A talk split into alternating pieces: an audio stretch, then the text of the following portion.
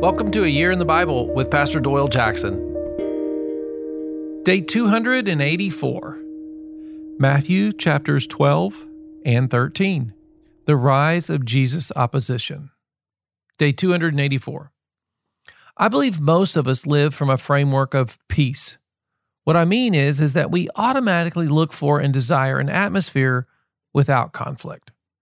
Unfortunately, we have an enemy that does not worry about that.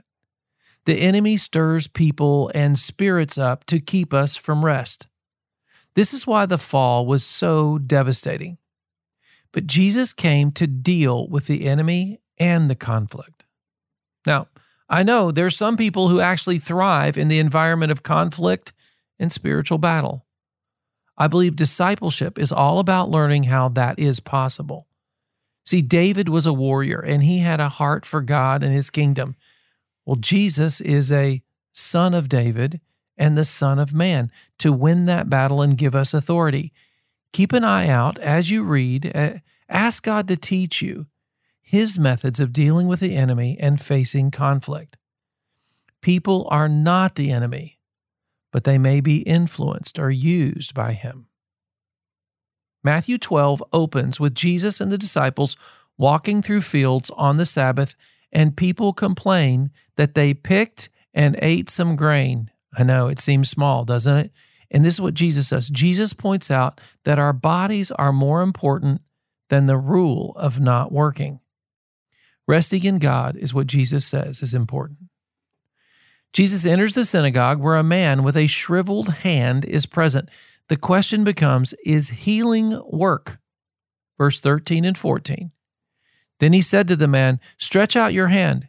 So he stretched it out, and it was completely restored, just as sound as the other. But the Pharisees went out and plotted how they might kill Jesus. Oh my gosh, this is crazy, isn't it? Well, number one, God did the healing. Number two, the man stretched out his hand. You're allowed to do that on the Sabbath, right?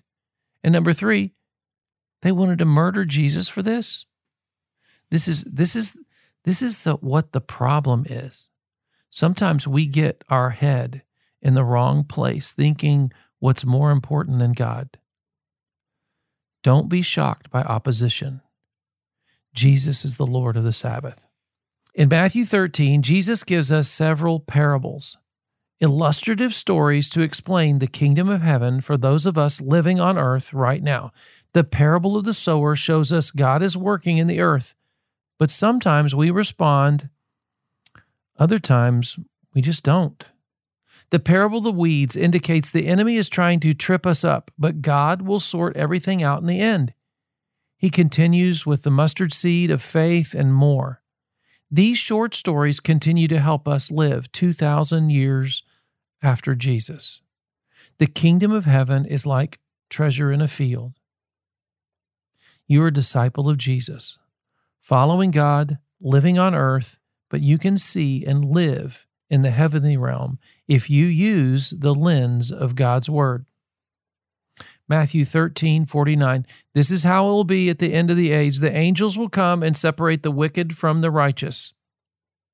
So God is in charge, not the enemy. Trust Him.